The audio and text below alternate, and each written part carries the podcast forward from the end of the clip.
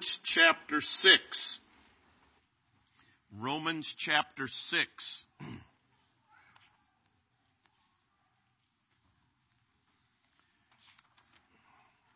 We want to read a passage here, and then we'll be turning to the book of Galatians. But Romans chapter 6, I'll begin reading in verse 5. For if we have been planted together in the likeness of his death, we shall be also in the likeness of his resurrection. Knowing this, that our old man is crucified with him, that the body of sin might be destroyed, that henceforth we should not serve sin. For he that is dead is freed from sin.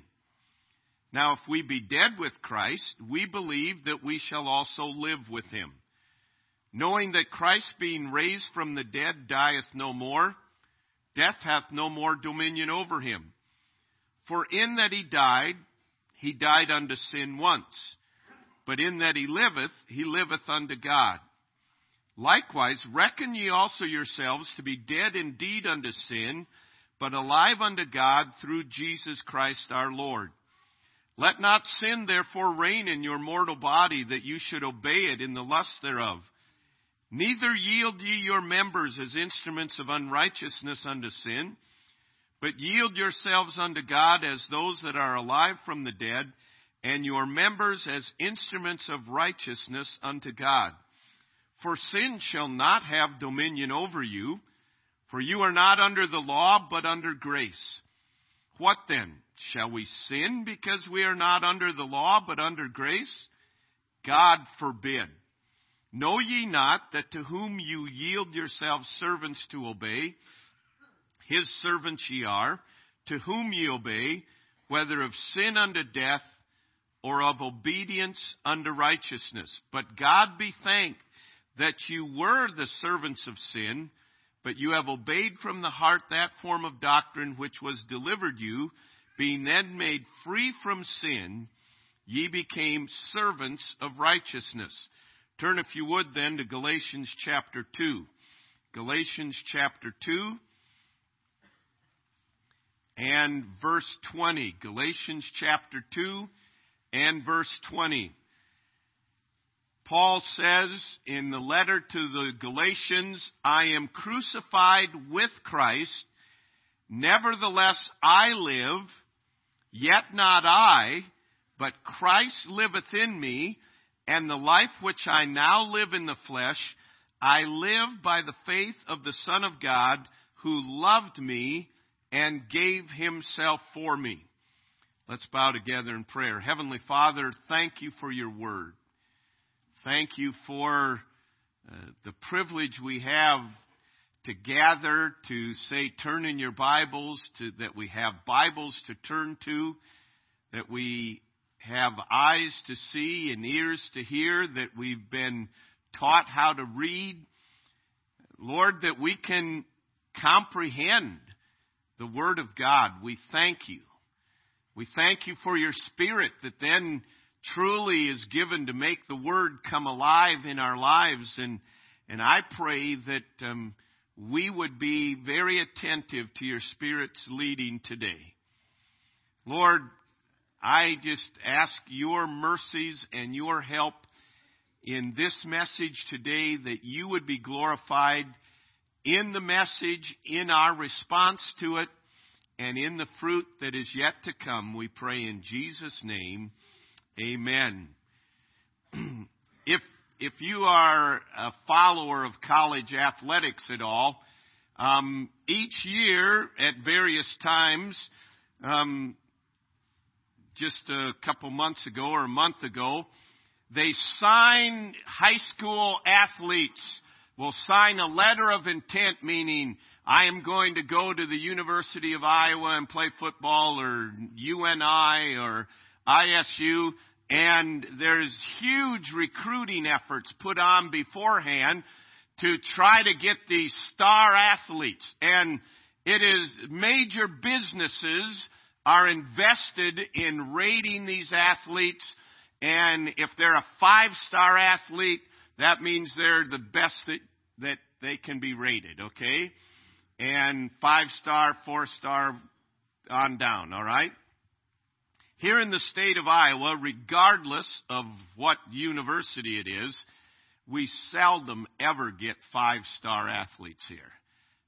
It's uh, they don't want to come to Iowa, okay? But it's it's interesting to me. Those that do come here from out of state, um, they often end up staying here their entire lifetime because they find out it's not such a bad place after all. If Iowa schools get a four star athlete, that's like, wow, he's a four star athlete. Normally, the colleges get three star or below athletes. And, um, and so they do pretty well competing against other schools that have these five star athletes. But there are many of them that are five star athletes coming out of high school that just really, really disappoint. I remember a number of years ago, Iowa got a four star quarterback that, whoa, wait till Jake becomes a, not Jake Rudock, this was Jake Christensen, becomes a quarterback.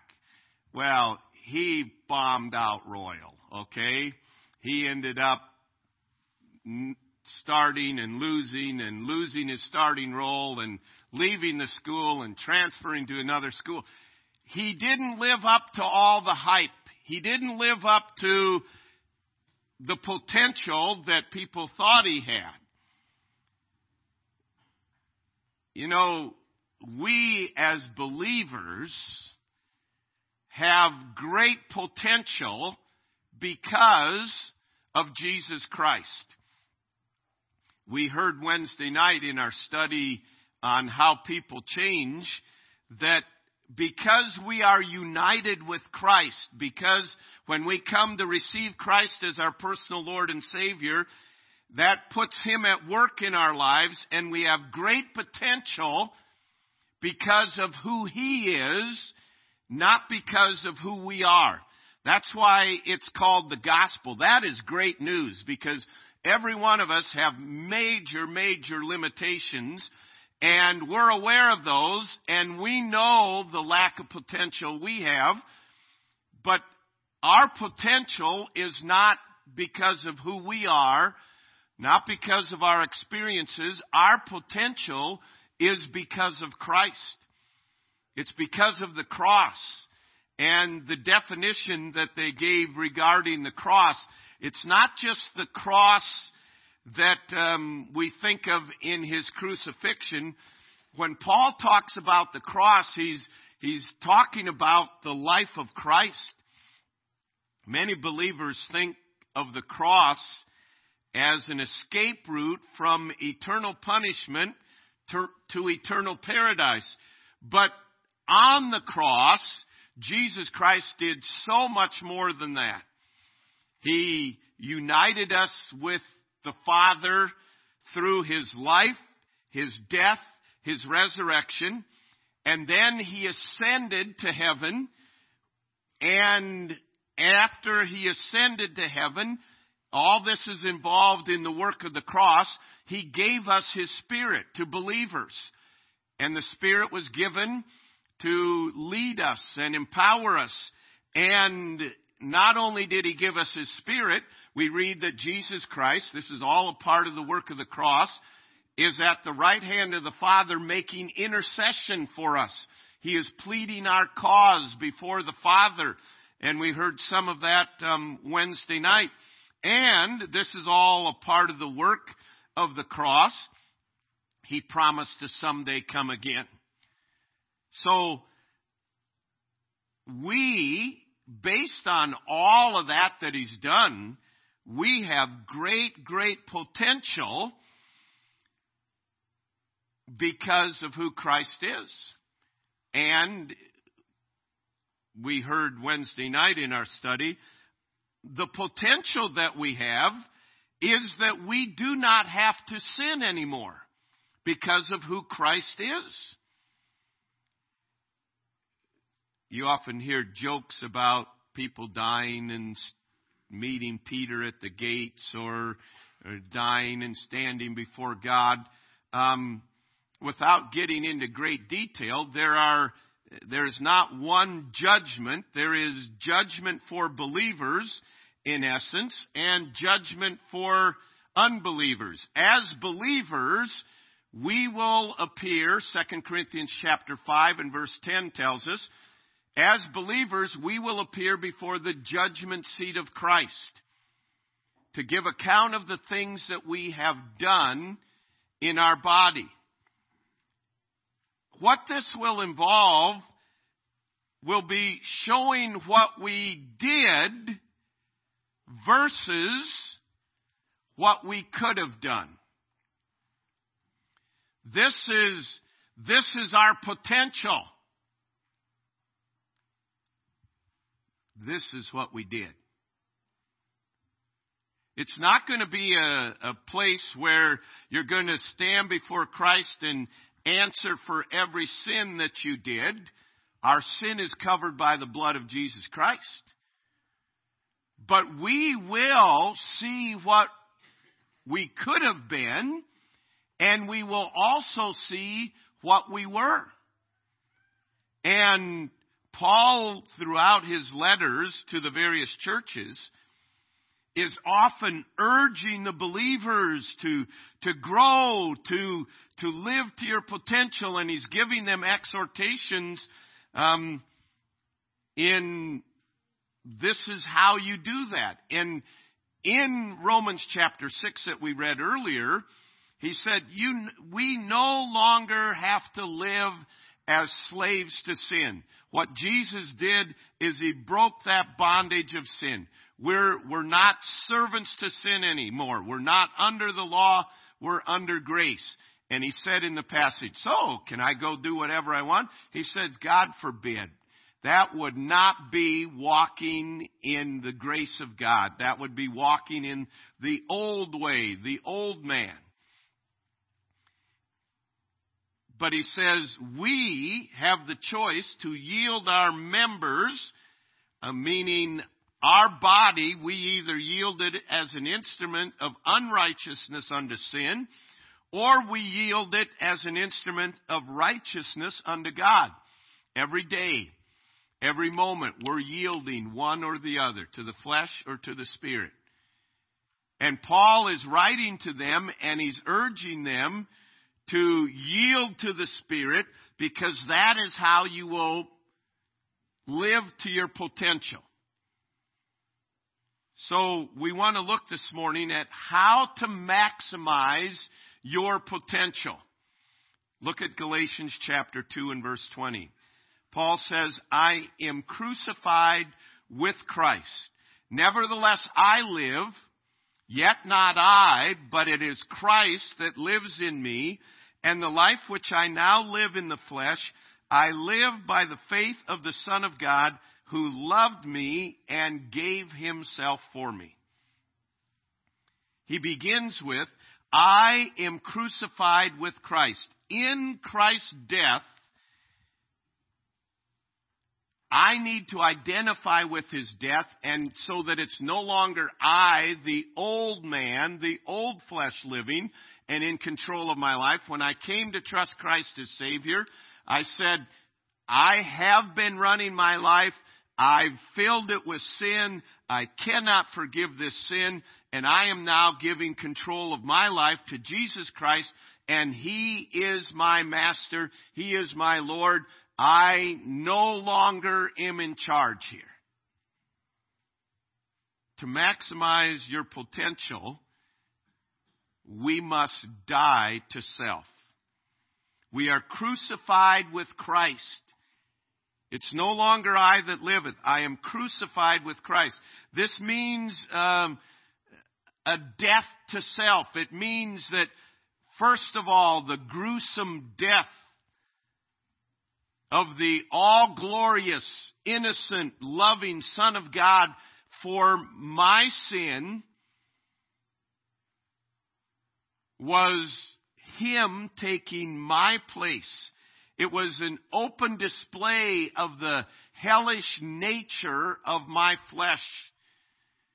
And when I see and believe that He really died for me, then my old proud self, which loves to display its power by climbing ladders, by desiring the praise of men, by trying to have my own morality and intellect and beauty, when I begin to see that this is what Jesus did to destroy my old flesh, my own desires, then I understand if this is what forgives my sins and this is what He did for me, I will die to self to live for Him. We have to realize only self leads to sin and death. It leads to eternal death. We have been set free from the old master of sin. We have been set free and we have a new master, Jesus Christ. When self was running your life, how was it going for you? It wasn't going very well. But this dying to self is a continuous process because self is ever present and it wants to take back the rule of your heart. The flesh is always there and it continually wants to take back the rule of your heart. So Paul says, first of all, we need to die to self. I am crucified with Christ. Nevertheless, I live, yet not I, but Christ liveth in me. We said part of the ministry of the cross is the life, death, resurrection, ascension, and the giving of the Spirit, the ministry of Jesus Christ when he ascended to heaven to every believer. He gave the Spirit. And to maximize our potential, we need to let the Spirit of God do His work in our life. God gave His Spirit, and it is given, John 16, 13 says, to guide us into truth. He is our personal guide through the journey of this life. And He is given to guide us into truth. And as we have the gift of His Spirit, is it is imperative that we let the Spirit of God do His work in our life. When He directs us, then we need to obey it. The Spirit will teach us everything that we need for life. He'll teach us what to think, what to say, what to do, where to go, and the Spirit of God works in conjunction with the Word of God. The Spirit of God is the author of the Bible. So when you hear someone say, the Spirit of God led me to do this or that, and it's in direct contra- it's contradictory to the Bible, you know some spirit may have led them to do that, but it wasn't the Spirit of God. The Spirit of God will never lead contrary to the Bible. Because He's the author of the Word of God. We live in a day, not that today is unusual from any other time in history, but where we as people love to say, well, God led me to do this or that. If it doesn't match up with the Word of God, and it violates the principles of God's Word, it isn't the Spirit of God that is leading you. But the problem, even more so among we as Christians, is how much of our life we live without allowing the Spirit of God to teach us. The thoughts you're thinking right now, are they directed by the Spirit of God? What you say to people after the service or at work tomorrow or on the telephone, are they directed by the Spirit? Where you go on the internet, is it directed by the Spirit of God? To live up to your potential, we must let the Spirit of God do His work in our life. And when He does His work, it will produce in our life love and joy and peace and long suffering and temperance, all the things of Galatians chapter 5. The fruit of the Spirit. This is what the Spirit produces. See, and this is the potential we have. I am now, I have trusted Christ as my Savior. I am a child of God. He has given me His Spirit. And my potential is to have love, joy, peace, long suffering, gentleness, goodness, faith, meekness, temperance, all of those things. That's my potential. Well, that's not just not my nature. That's right. We know that isn't your nature. That's the nature of the Spirit of God. That's your potential now because He's put a whole new element in your life. It's called the spiritual life. He's put the Spirit of God in your life. And so where you used to respond with anger, you now respond with, with long suffering and gentleness and love and joy. Why? When we let the Spirit of God do our work. But if our mentality is, God came and the work that He did is to save me out of hell, we will be right back walking like we did before. We won't have love. We won't have joy. We won't have peace. Why? Because the Spirit of God is not doing His work in our lives. But you say, what the Spirit asked me to do, honestly, it's, it's nigh unto impossible to do it. And you're, you're right. Because the Spirit asks us to do things that in and of the flesh we cannot do. And that's why to maximize our potential, we must depend upon the power of Christ. Depending upon the power of, you, of Christ. Um, you may know that um, the Duartes traveled up to Wisconsin and they left Martine here. They didn't just leave him here. It was planned to he's staying here, um, living with us and things a uh, couple months while they're up there. So let's just say um, tomorrow morning I say, Martine, we're going to go cut wood. So um, come on up here, Martine. We're going to go cut some wood. We need to cut some wood. And I I go out and I say, here you go,